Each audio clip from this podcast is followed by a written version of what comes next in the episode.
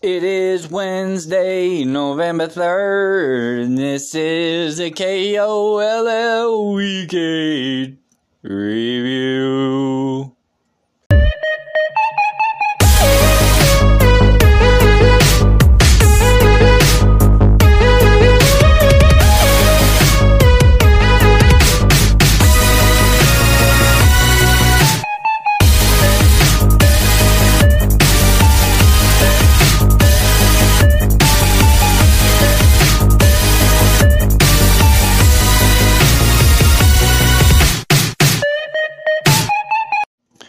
What is going on? As always, I am your host, Stefan Siggs.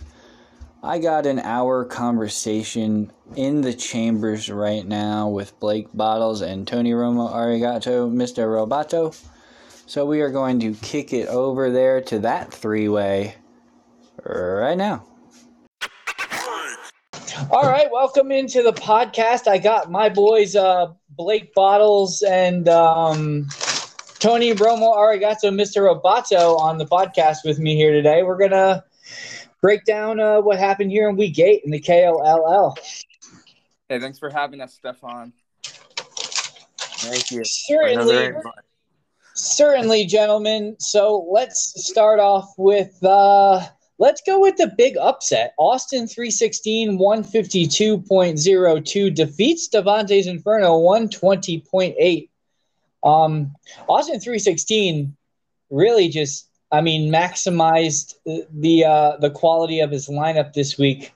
Uh, finally had that big breakout from AJ Brown. Um, what do you guys think with uh, Derrick Henry going down? The Tannehill AJ Brown stack.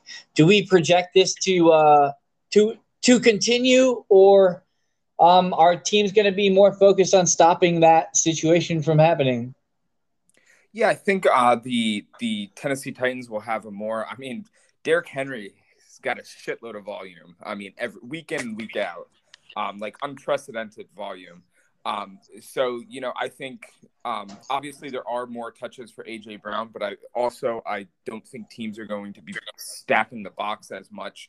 So um, yeah, I'm, I'm not really sure too much changes as far as uh, AJ Brown's points. I still think you know he's a boom guy. Yeah, yeah, absolutely. I tend to agree there.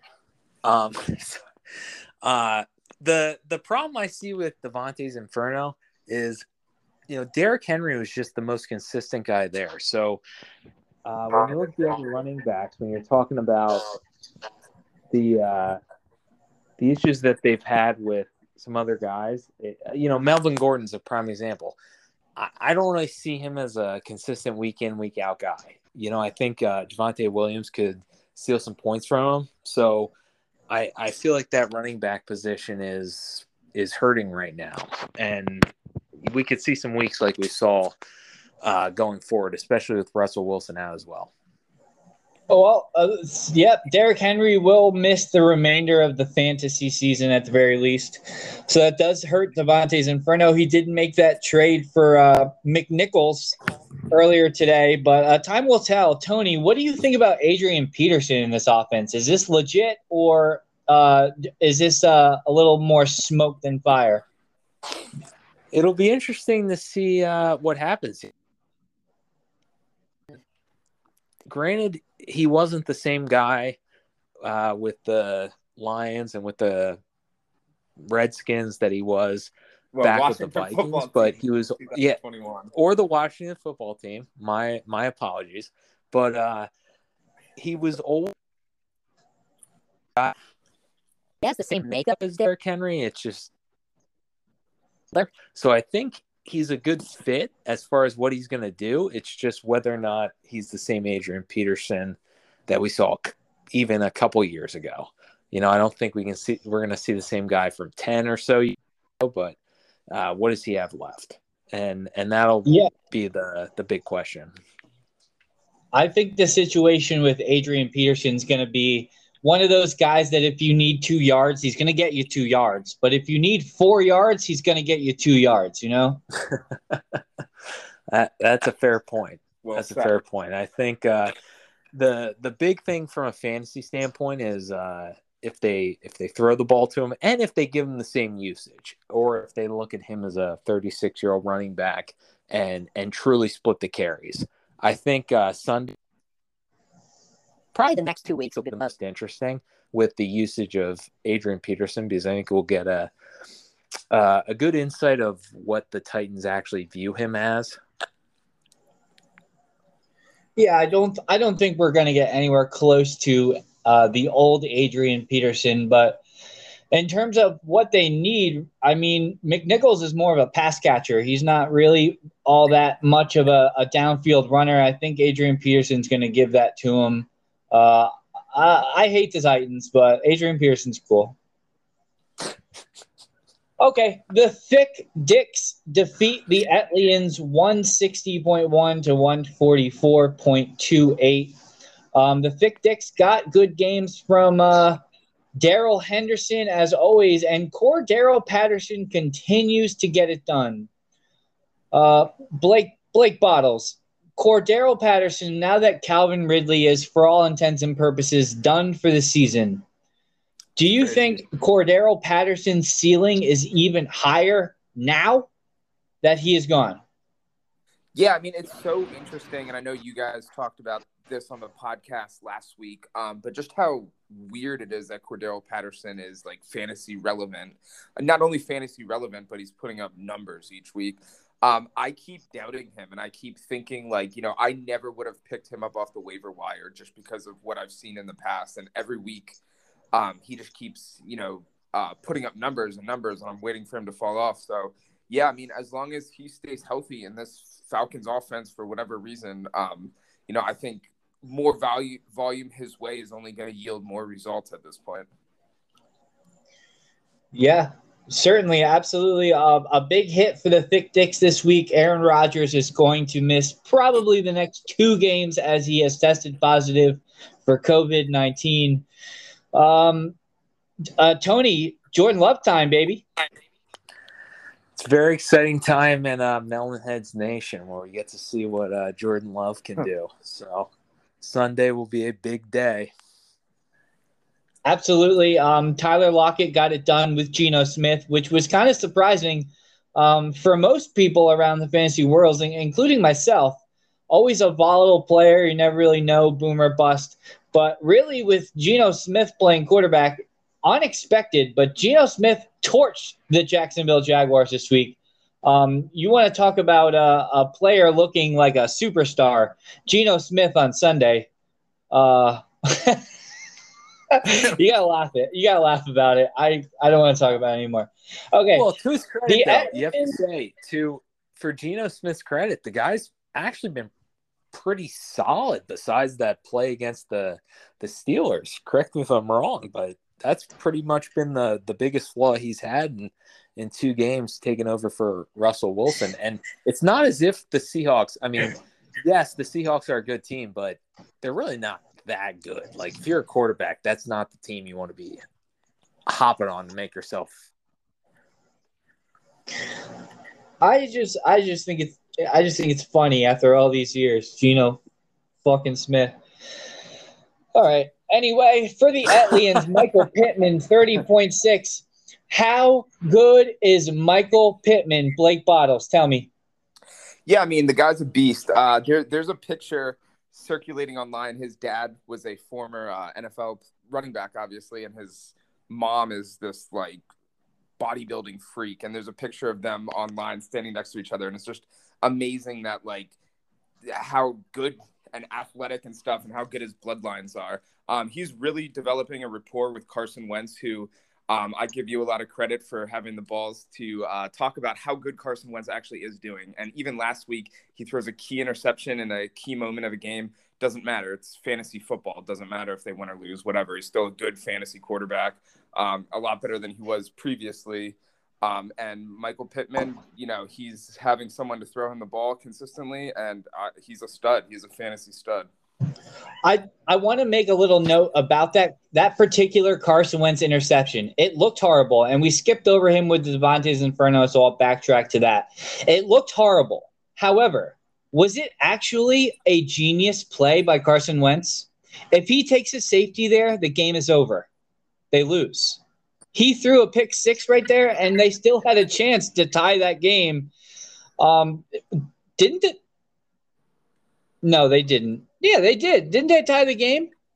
They Yeah, did went the, to overtime. the next Yeah. drive. Carson. Yeah. The other thing I'll say is that if you uh, strikes what he said to Carson Wentz, and he said it was on me. So the one thing I'll say about Carson Wentz is, as much as back when he was an Eagle, wasn't the biggest fan of the guy.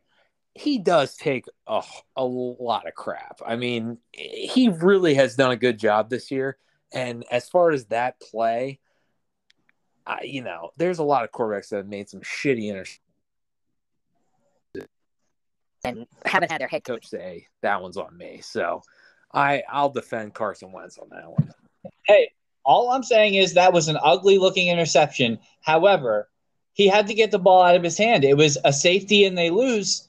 You know what I mean? Uh, I Yeah. honestly, it was kind of a really smart football decision by Carson Wentz to throw that pick six, as silly Well, as it think sounds. that's And why hey- Frank Reich put the blame on him is because he knew he put Carson Wentz in a situation where he probably shouldn't have had him drop back that far, put him in a situation to get Well, re- regardless Yeah, of it been regardless of what happened, I mean, he came down the next drive after throwing, uh, you know, a pick six, an ugly play, whether he meant to or not, or whatever, whoever fault it was. He came down and led his team to a touchdown drive right afterwards. Uh, and that you know that takes courage. That takes a short memory. I, I like that. The overtime pick was ugly, but you know him marching his team down the field like that in the final minutes to tie the game. That's that's what you want to see. Yeah, I think he's playing really well. Next matchup, the Melonheads uh, take another big loss, 76.62 to the DeLongles with 161.2. Not too much to talk about the Melonheads. Tee Higgins was his highest score with 13.7. That that pretty much tells the story. For the DeLongles, however, Deebo Samuel, this guy is absolutely unbelievable. It seems like they just throw him the ball and he does the rest. Uh, how high can Deebo Samuel go in the future, really? Blake Bottles, especially once Trey Lance takes over. Yeah, I think Deebo Samuels is pretty much the guy in San Francisco. Um, I'm not, you know, totally up to date on their offensive scheme, but it seems like they really thrive off of one receiver. I know Brandon Aiyuk, who I have some stock in, who's having a you know very bad year, low volume. He kind of assumed that role last year when Deebo Samuels was injured, um, and that's sort of some of the speculation as to why his role has decreased. But yeah, I mean, Deebo Samuel's an athletic freak. Um, I think especially when Trey Lance comes, um, you know, I, he's going to look at someone to lean on. Uh, I, Deebo, I mean, every week he's he's scoring points. Yeah, absolutely. Um, Chris Godwin chipped in with 28 points. Uh, his his role could decrease a little bit once Antonio Brown does make his awaited return to the lineup. But uh, Josh Allen is handsome and good at football. Another 30 point performance, 33.46. Tony, I haven't. I I know Blake's opinion on Josh Allen. He's handsome and good at football. Tony, how good is Josh Allen?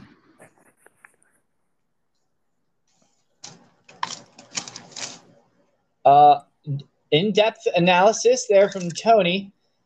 yeah, Is he gone? I don't know. Okay, so we're going to continue. The DeLongles did start Davante Adams, which is boneheaded because he we knew he was out for at least a couple of days before he played. Uh, the, that is what it is. He got the victory, doubled up on the Melonheads. Nick Top Greg Bottom defeats the Long Island Beast 116.74. We just lost Tony, by the way. Hopefully he makes his way back. The Long Island Beast 98.98. I always like when it's the same number before and after the dot. That's pretty cool. It is Um, fun times. tough, tough for the Long Island Beast. Patrick Mahomes is not playing well. And that kind of correlates with uh, Travis Kelce. Those are his top two picks. But really, the key here for the Long Island Beast was just playing the wrong Bills receiver. My question for you, Tony, I mean, Blake, Tony's Hmm. gone. Just Blake. Tony, hi. I'm back. He's back. He's back. Damn. He's either, We were just tried to get rid of him. And I was in the middle of explaining uh, my thoughts on Josh Allen, so I'm very frustrated that that didn't happen. Do you want to tell us your thoughts on Josh Allen? Uh, you know, I think the biggest change with Josh Allen is his first couple of years. He was First, but he was relying on Diggs. He was relying on his number one receiver, and now he's become more like a point guard. And he reminds me more like uh, Russell Wilson, where yes, he can run, but everyone's getting involved. He's throwing the ball to every receiver he has. The tight ends are are getting a lot of points. So I think that that's been the biggest change to the Bills' offense is the fact that he's grown so much that it's not what's my number one guy doing or else I'm running. Now he's getting a couple reads, and if it's not working out, he's big flex. He's definitely grown leaps and bounds as a passer. I believe he was like a 53% completion percentage as a rookie. He has definitely grown leaps and bounds. And really, what I've noticed about Josh Allen, because I watch a lot of the Bills games, I love the Bills. I love Stefon Diggs specifically. Um, he's just a leader. The, the the respect and admiration his teammates have for him and the way he plays, it really just brings out the best in his teammates. And that kind of brings me to what I wanted to talk about with the Long Island Beast. He played the wrong Bills receiver. Had he played the other one, he would have pulled out the victory this week. Emmanuel Sanders puts up a goose egg, and and Beasley puts up 21 points. I believe personally that Beasley's production uh, it, it kind of gets hindered by the presence of Dawson Knox. And with Dawson Knox not being there, I thought Cole Beasley had the potential for for a big game, and he absolutely did show that. My question for Blake here is Do you think Cole Beasley has this type of potential still once Dawson Knox returns to the lineup? Um, yeah, I don't think so. I don't think, you know, um, kind of like Tony was uh, alluding to. Um, I think the ball just spreads around. Dawson Knox has definitely developed as a, a, a good, reliable target, especially in the red, red zone. Um, but I think the ball just moves around too much there to necessarily rely on one receiver. Um, I just looked. Cole Beasley was going into the week was a 34th ranked receiver, whereas Emmanuel Sanders was 35th ranked receiver. So um, it's so funny how both of those players were, uh, um, you know, right next to each other in the rankings, and the Long Island Beast went with the one, and the other one scores all the points, and that game could get played ten times, and I think five times it's a big game for Cole, Cole Beasley, and five times it's a big game for Emmanuel Sanders. Josh Allen did miss Emmanuel Sanders on a, he had the receiver beat. It would have been a long touchdown. Josh Allen just missed him, and that does happen sometimes. That's the nature of the beast. That's fantasy football. For Nick Top, Greg Bottom, Cooper Kupp continues to just casually go for 100 yards and a touchdown. Puts in another 24.5. I saw something today that he is on pace to outperform Megatron's best season, which is incredible to me. Uh, for all intents and purposes, a little skinny white kid is dominating the NFL right now. Yeah, it's amazing what the uh, relationship between Matt Stafford and uh, Kupp has done. I mean, we've talked about it a couple times, but it's so obvious who the number one receiver is in the Rams offense and and the fact that Dominant. as we're at what week nine now and uh, he's still at this level i'm not really sure what defenses who they're targeting uh, if they're not targeting cooper kupp because obviously that's who stafford's looking at Yeah, absolutely. Um, something I want to note. One more quick note for Nick Top, Greg Bottom. Kenneth Gainwell goes for 2.7 points. That is not what I want to talk about.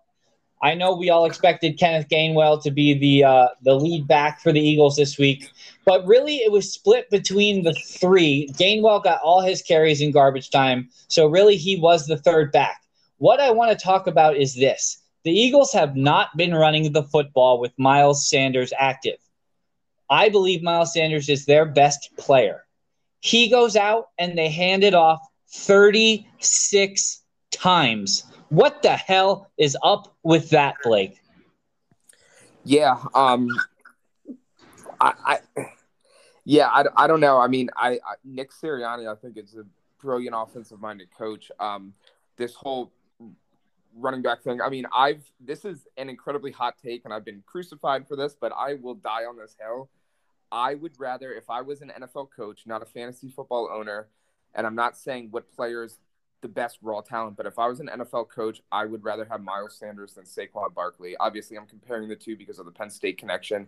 Saquon Barkley got all the hype, and Miles Sanders, uh, second round pick, but pretty late in the draft process, he he moved up. He was projected more in like the fourth round.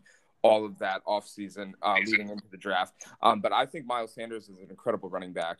Um, so I, I, I honest, I don't get, I don't, don't know how to justify, and I don't get how they have not given him the ball more. I yeah, it, it boggled my mind. I was lucky. I have Gainwell in another league, and I was excited to play him this week. And something just rubbed me the wrong way, and I took him out of my lineup at twelve fifty seven, and I was thoroughly happy that I did so.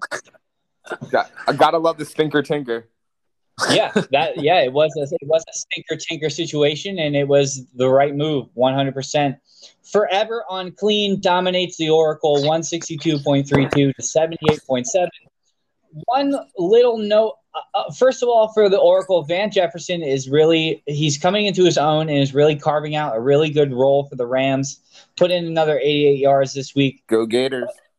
Go Gators. That's my guy. Um, and I know you just talked about Brandon Aiyuk. He did see seven targets this week.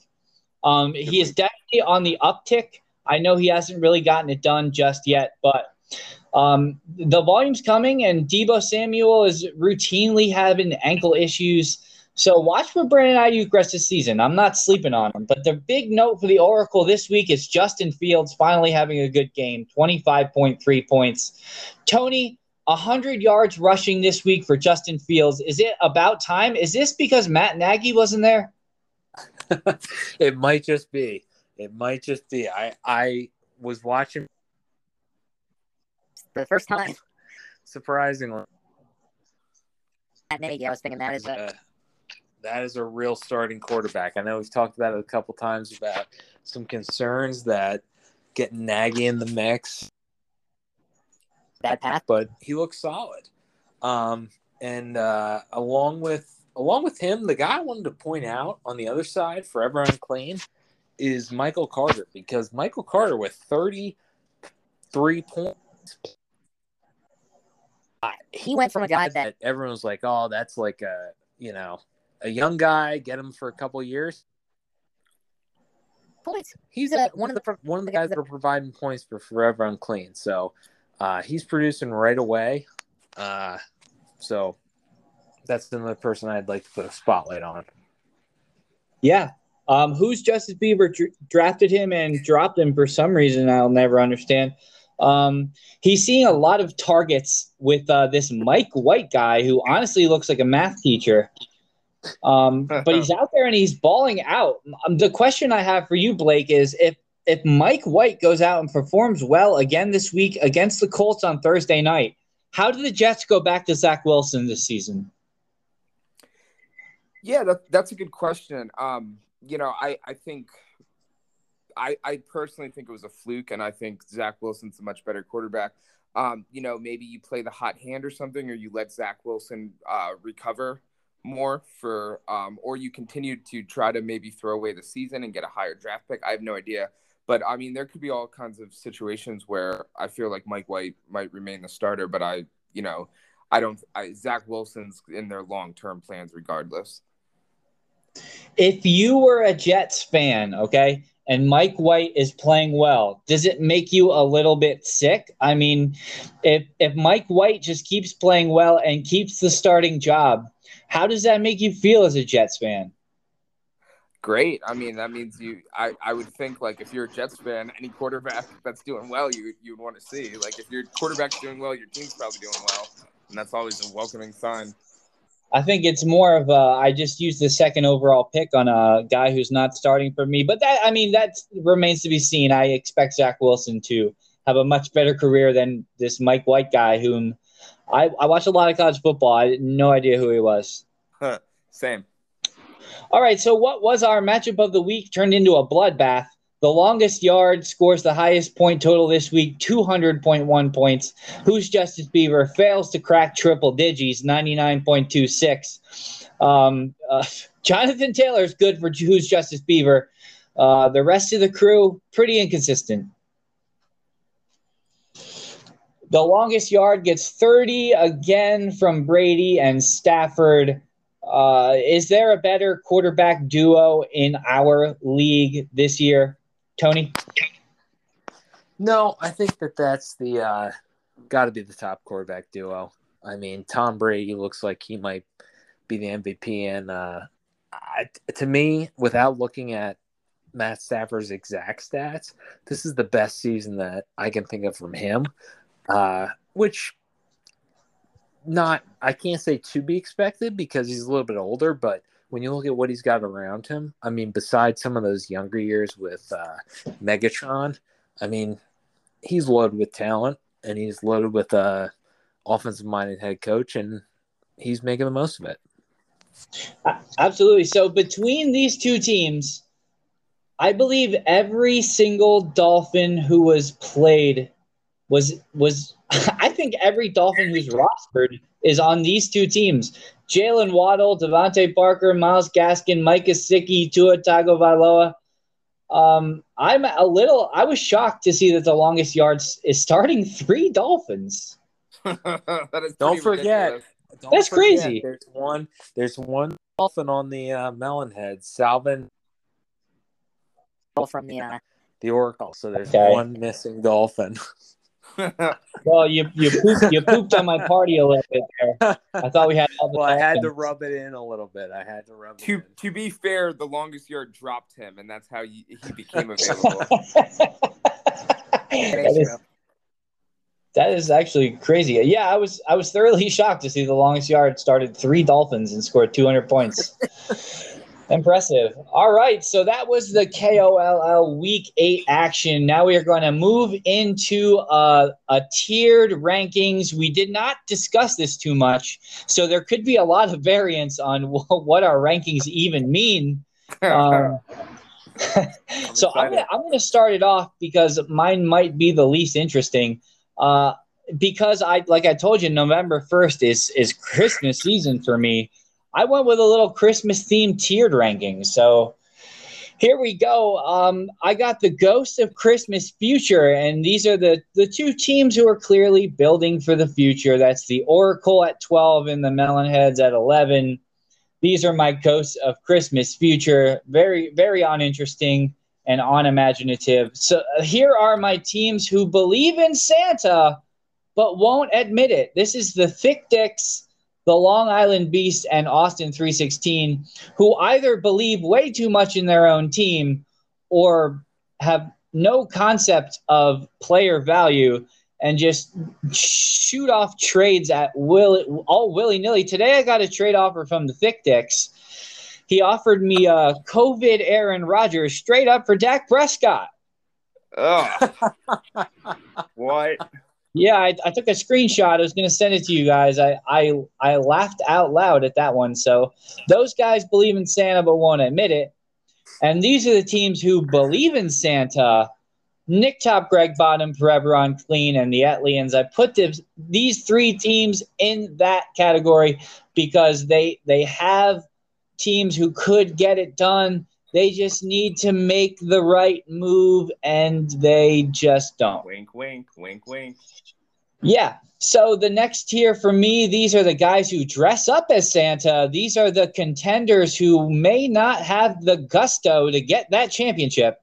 That's Davante's Inferno, the DeLongles, and Who's Justice Beaver. And at the top is Santa Claus. That's the longest yard. He controls the league right now. I like it. I like the Christmas theme. All right, Tony, hit me with your tiered rankings.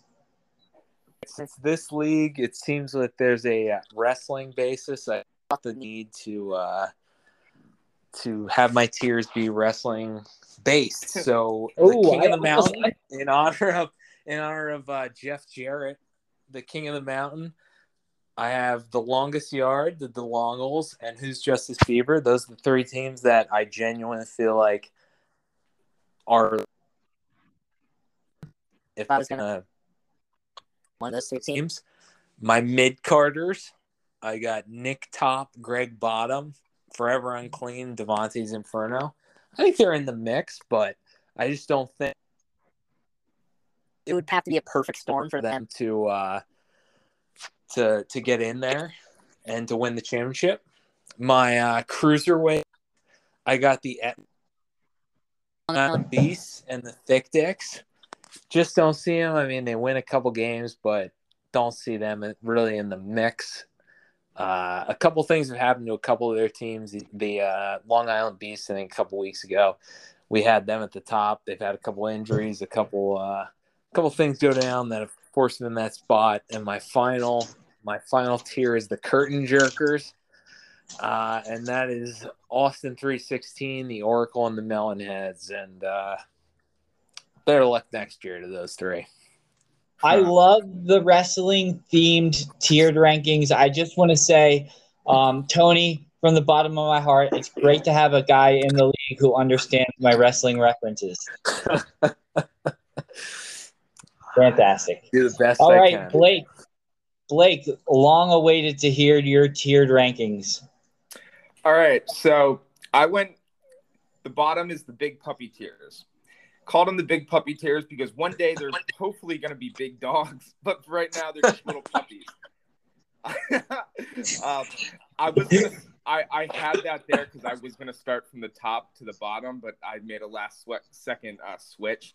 So you know, starting out a little bit cold, but I'll ease into it. But yeah, the the big puppy tier, that's the Oracle and the Melon Heads, obviously. I mean, you look at the youth on their team, you look at the the draft picks and stuff. Uh, both of them are loaded up for the future. Um, obviously, there's a lot of risk associated with that, but you know, both have the potential to one day, but not yet, be big dogs. I'm moving to my second tier, and this is the Plaxico Burress tier, and this is this is the tier that just they they shoot themselves in the foot or whatever body part that he um, you know, good player, but you know, you can't shoot yourself. Um, and I have the um, ET Aliens, the Forever Unclean, Austin 316, and the Thick Dicks. All these teams have shot themselves in the foot for multiple reasons. Um, Forever Unclean's a sustained long shooting in the foot because he has just not made a fucking move, and it's ridiculous. um, you know the the ET Aliens, obviously. I mean, that, that the the name speaks for itself. I mean, there's been there's been multiple shootings, um, none for a while, but beginning of the season especially. Um, Austin 316, you know, does whatever. Uh, the the thick dicks were rolling, and then they they made some trade. He literally shot himself in the foot uh, with the Christian McCaffrey trade, um, ruined his chances. So that's that tier. The next tier is the foot cramp tier and I called it the foot cramp tier because they're they're close. It's like it's you're having sex and you're about to orgasm and you're so fucking close, but then you get a foot cramp and you, you can't finish. and that is that is uh, Greg Top, Nick Bottom, and Long Island Beast. And that leads me to the final tier, the big dog tier. Um, and the, these are the teams that I legitimately think have a have a shot to win. Um, and that is the longest yard. That is Who's Justice Beaver. That is Davante's Inferno. And to a lesser extent, and this one I struggled with, but I still put in there the DeLongles.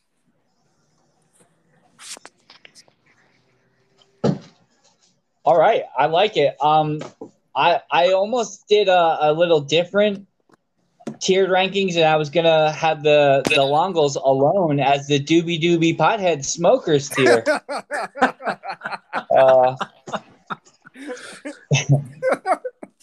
I I honestly almost just made a twelve tiered ranking. I almost just gave each person their own tier just to for gags, but I ran out of ideas. So anyway, so we're gonna move on now. Thank you guys for your tiered rankings. Um, you can consider that your AP poll for the week.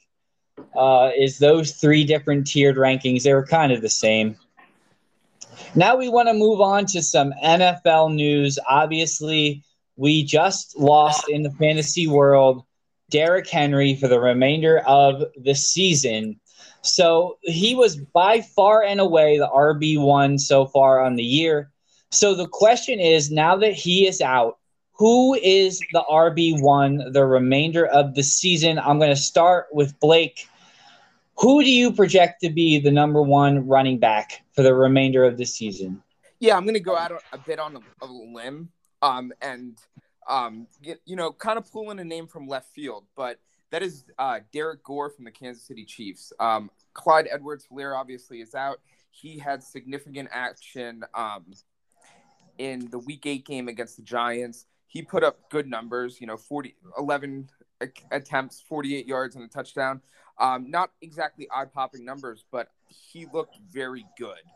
Um, and I think that Chiefs offense gets hot, and I think they find some semblance of run game in him. And, you know, I think he's going to be the big surprise. There's always that one, you know, one or two guys each year that come out of left field and they overperform. And, they carry it for the rest of the year. We've already seen Cordell Patterson. I'm going out on a limb and I'm saying Derrick Gore for the Kansas City Chiefs. He's going to be number the number one running back for the rest of the year. That I should have ended with you. That was that was a hot take. That was bold.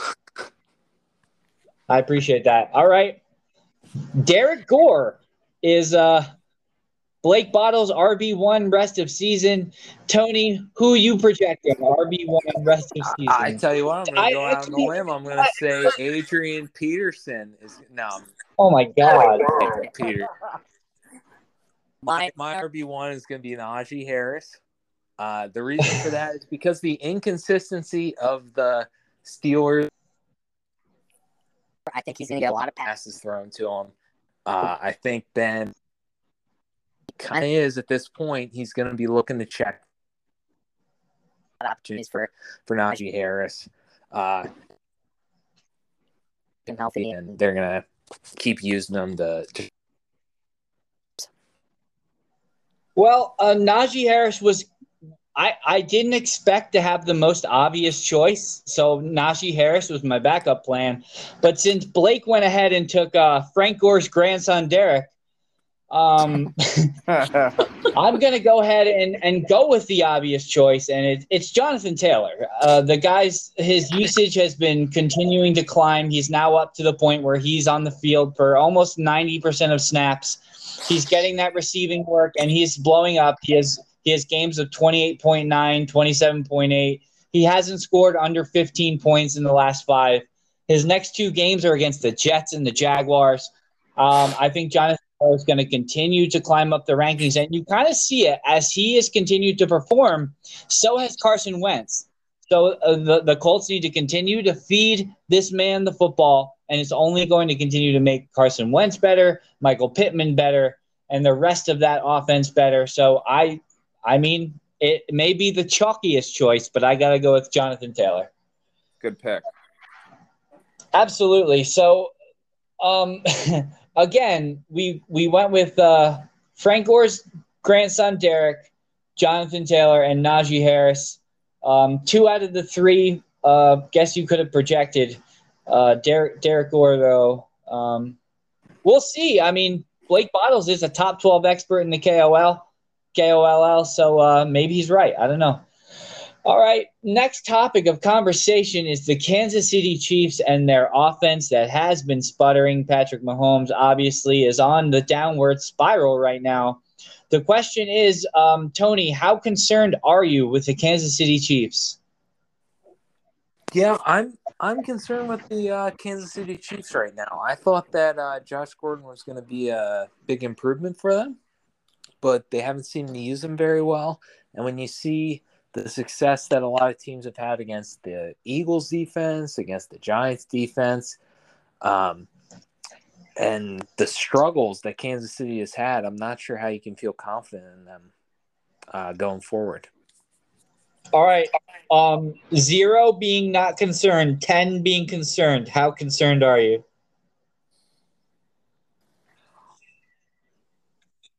Defense is concerned, maybe uh, six or seven. I mean, as far as the team, they're not making the playoffs this year. So, I guess as far as the Chiefs, may, maybe it's a ten for Chiefs fans, but the the offense alone is probably like a six or seven. But I'll say going in next week, Jordan Love, I suspect that he is going to beat the Kansas City Chiefs. Okay, so Tony's at a we'll call it a 6.5 on the old panic scale for the Chiefs offense. Blake, where are you at on the Kansas City Chiefs? What is your level of concern? Um, yeah, it's like a three. Um, it is interesting though. I mean, um, this reminds me so much of the Seahawks during the years of the Legion of Boom. The Seahawks were obviously good for different reasons, and the Chiefs were good. But the Seahawks, when they beat the Broncos in the Super Bowl, lost to the Patriots the next year. But you looked at that team and you're like, holy shit, this is a dynasty. This roster like is stacked from top to bottom.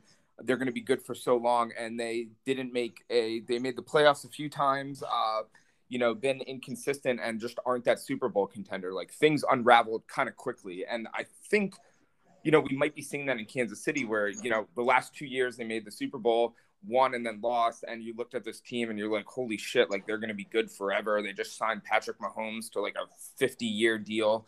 Um, but yeah, I mean, there's a lot of turnover. Their whole offensive line is different. Um, you know, there there isn't as much um, receiving help as he's he's had and you know there's just holes in the roster because they committed so much money to like specific players um so like i i think that is maybe a little concerning um but i i think they still have a lot like their offensive line uh i think they it will eventually gel they have good players there it just hasn't worked out um i think they've almost had mahomes a little bit um kind of reel it back um and i uh, you know, I, I don't think he's necessarily comfortable with that. I think he's comfortable, kind of like a Brett Favre, just going out there um, and just chucking the ball and making plays. But you know, I, I think they're to get back to that. I think I, Andy Andy Reid's an, a very intelligent coach. Um, I think they have great people in their buildings and their front office, coaching staff. Um, I think they're going to figure this out. I think uh, again, uh, Gore is going to be a big part of that going down the stretch. Um, you know, they're going to get the run game going. They're going to get the pass game going. So I'm not really too concerned. Like, I, I don't, you know, I still think their division is very much up for grabs, and I think they're going to eventually win it. I know it's been rough so far, but I, I just think there's too much talent there for it to, you know, not be good. All right. So Tony's at, we'll call it a 6.5. Blake is at a three. Now I'm gonna I'm at a five. I am a little bit concerned, but I'm not overly concerned because Patrick Mahomes is the best quarterback in the NFL. I I I fucked around and said Justin Herbert was not too long ago. Uh, that was a that was a pretty win, uh, off the top whim kind of a take. Patrick Mahomes is the best quarterback in the NFL. The fact of the matter is, the Chiefs are actually their offense is being very efficient. They are just turning the ball over. Uh, something that Patrick Mahomes has not done much in the past. He has nine interceptions, which is tied for the league lead. Um, unfortunately, three of those interceptions have bounced right off his receiver's hands, including two by Tyreek Hill, and three of them were on deep passes on third down, essentially punts. So really, three legitimate interceptions for for Patrick Mahomes. Um, so th- that is kind of what's holding back the Chiefs' offense. Really, is the giveaways. Obviously, the defense being bad is not helping because they are playing from behind pretty often. However, my level of concern is this: there was a blueprint kind of laid out by the Buccaneers in the Super Bowl last year on how to stop the Kansas City Chiefs and teams are trying and often lately succeeding in emulating that formula, which is basically don't get beat deep by Tyreek Hill and contain Travis Kelce. When you are repeatedly throwing the ball to two people, and you, I mean, they, they have other guys in this offense, they just don't see enough volume to even be considered a threat.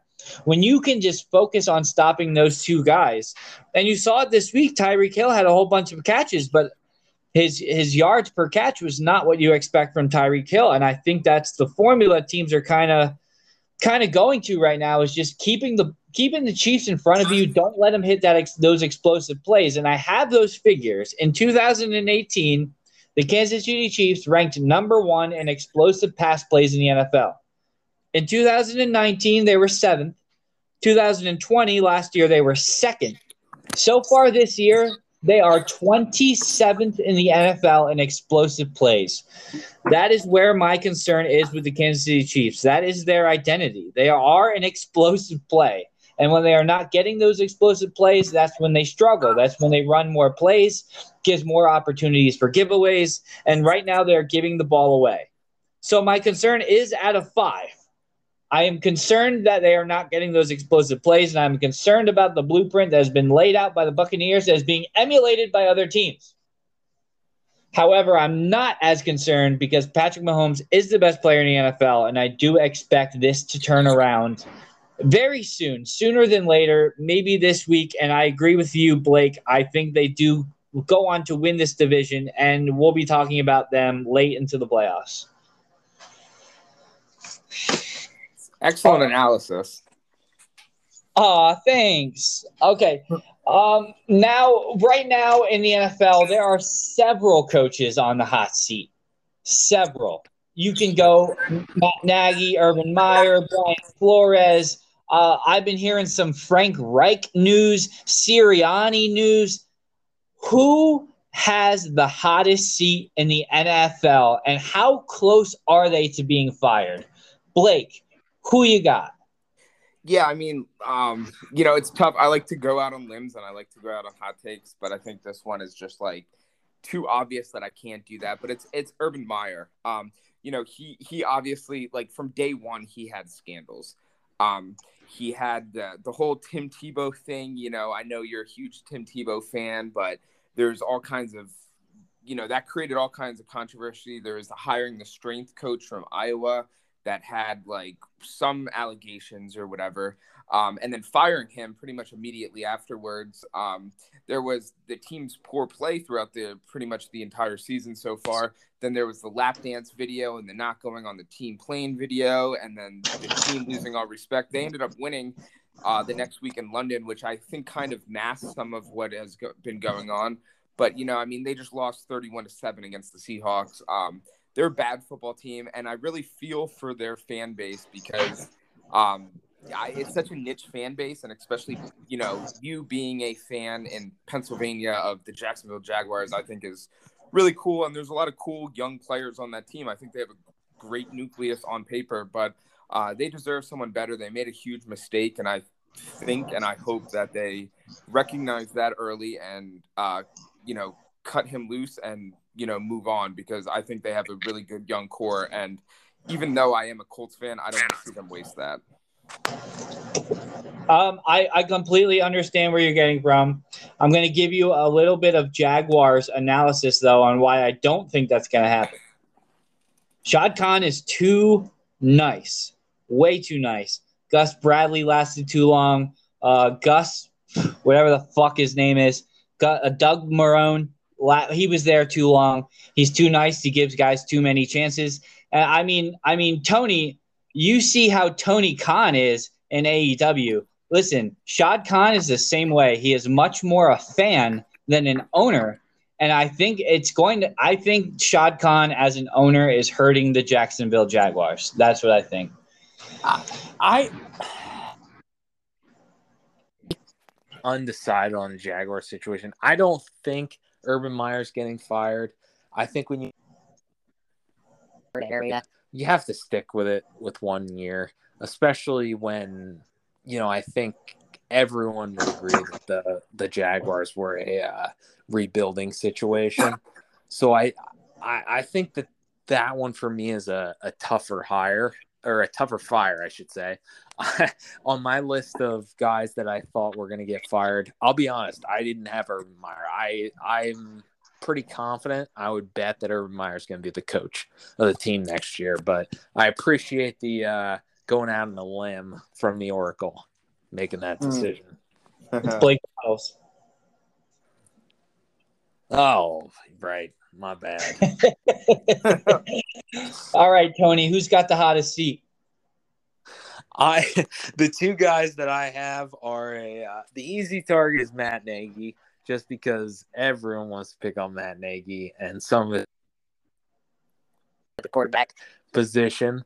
Uh, they've been pretty much a nightmare ever since the uh, the uh, double doink a couple of years ago. But the guy that will surprise you is I think Pete Carroll is on the hot seat because they've gotten exponentially worse every year since they lost in the Super Bowl. And he's very old, and I think we're getting to the point where maybe he will not be fired, but I think that he is going to be kind of forced out the door.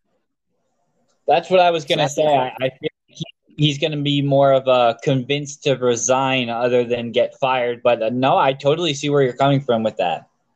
Yeah, I mean it's it's just not been good. And you look at the last couple successful seasons for the Seahawks, it's really been based on Russell Wilson just kind of manning the load. And, and I I think that sooner or later ownership's going to see that, and they're going to start to force Carroll out the door.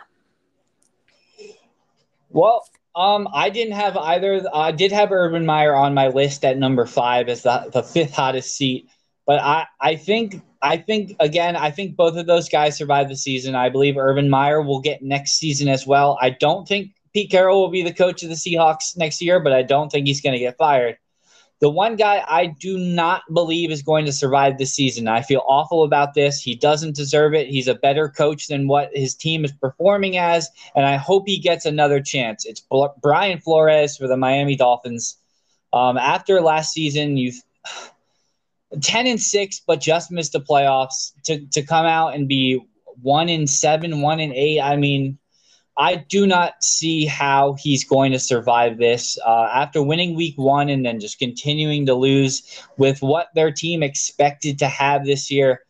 It's unfortunate. I think he's a, I think he's a good coach, and they've had a lot of close games and just just haven't gotten it done in the win column. Unfortunately, I do believe Brian Flores may lose his job in the next couple weeks. Yeah, I mean that's that's a really good point. Um, like you said, I I think he's a good coach. Um, last year, I mean, they did not have a super talented roster, but it was it was, you know, a lot of young guys, and like you said, they went ten and six, and I think like they played way above expectations. They won a lot of close games, um, and I you know I I credit that to coaching. Uh, he's certainly he's from the Bill Belichick uh, coaching tree. Um, you know, brilliant defensive coach. Um, yeah, I think it really all comes down to quarterback play and the decision. And I doubt it was the head coach's decision, although I'm sure he might have had some say in it. But to draft Tua over Justin Herbert, I, I, I said it before the draft. I said it during the draft. I obviously everyone's saying it after the draft, but that I mean that was just a horrible mistake, and they really had tanked there. They did a quick rebuild. Uh, they really brought in a lot of talent and personnel, but you know, quarterback's the most important position in any sport, honestly. Um, and you know they're, they're just between him and Jacoby Brissett, they're you know they, uh, they can't win games with that poor of quarterback play. So unfortunately, uh, he has to face the consequences of uh, poor quarterback play, in my opinion. Yeah, I mean the quarterback play hasn't been terrific, but I think the real big hit against Brian Flores and the Dolphins is the performance of the defense. Uh, because I mean, coming into this year, they were they were expected to have one of the better defenses in the NFL, and they are just hemorrhaging points all over the place. Again, it's unfortunate, but I do not see Brian Flores surviving the season.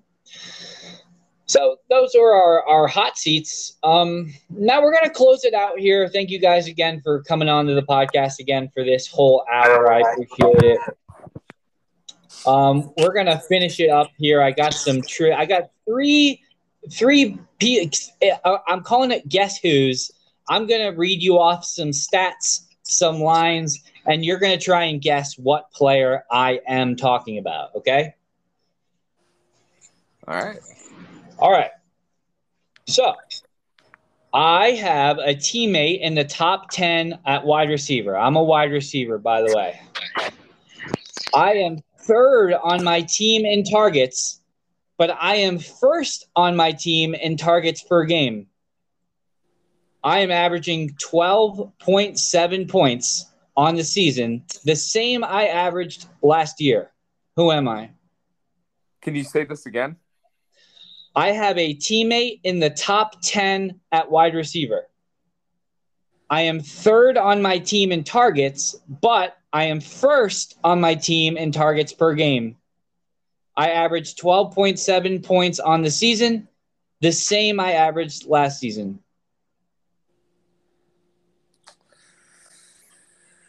I'm gonna say Robert Woods. Good guess. Uh, Tony?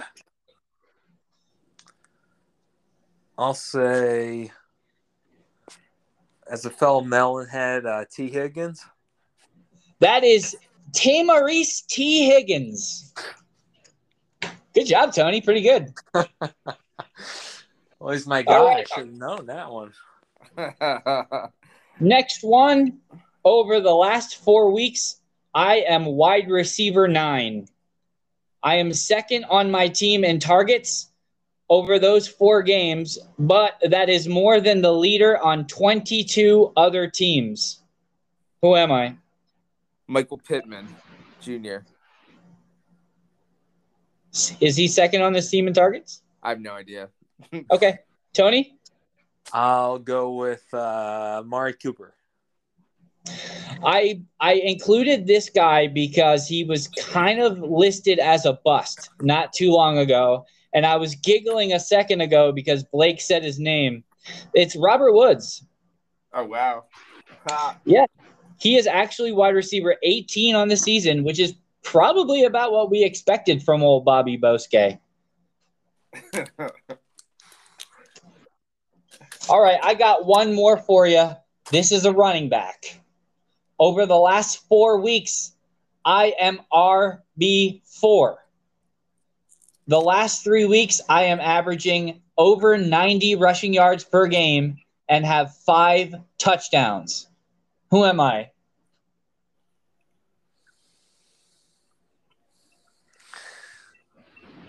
Uh, Jonathan Taylor. Uh, that's too easy. Let me, let me give you another clue. I have three games where I scored under three points. Darrell Henderson. It's Damien Harris. Oh. Damien Harris is the running back four over the last four weeks. Wow. I, I was shocked too. I, I wanted to stump you guys. I'm a little bummed that uh, my Tee Higgins got dimed out.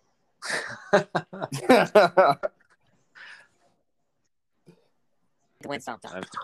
I thought I was yeah, so Tee Higgins actually, when he's on the field, averages about a target and a half more than Ja'Marr Chase, which I, I was really surprised to read that. Yeah. Yeah. Guy gets a lot of guy gets a lot of uh, targets. Wish he would. Uh, Anyway, I'm more those, On my but- commissioner Bible over my shoulder. Thank you, gentlemen, again for coming on the podcast. And uh, I mean, to popping off at the mouth for over an hour. It was an absolute pleasure. Absolutely. Thank you, uh, Stefan and uh, Mr. Tony Romo, Arigato, Mr. Ravato. It was a uh, pleasure to converse with you this evening. Oh, oh, I, I just thought of one thing that I was thinking about. Um, uh, Blake, you pronounced et, E.T. Aliens properly, and I pronounced it wrong about four other times on this podcast. So uh, maybe one day I'll remember how to pronounce it. Word. All right, boys. Bye. Bye. Well, that is the whole effing show this week. Great conversation with Blake and Tony, as always. Love getting more analysts on the podcast. Might have a special treat later this week. A new outside uh, analyst might make it an appearance on the podcast. We'll cross our fingers on that. Because here on the KOLL, we have hot takes and even hotter podcasters. Enjoy your football.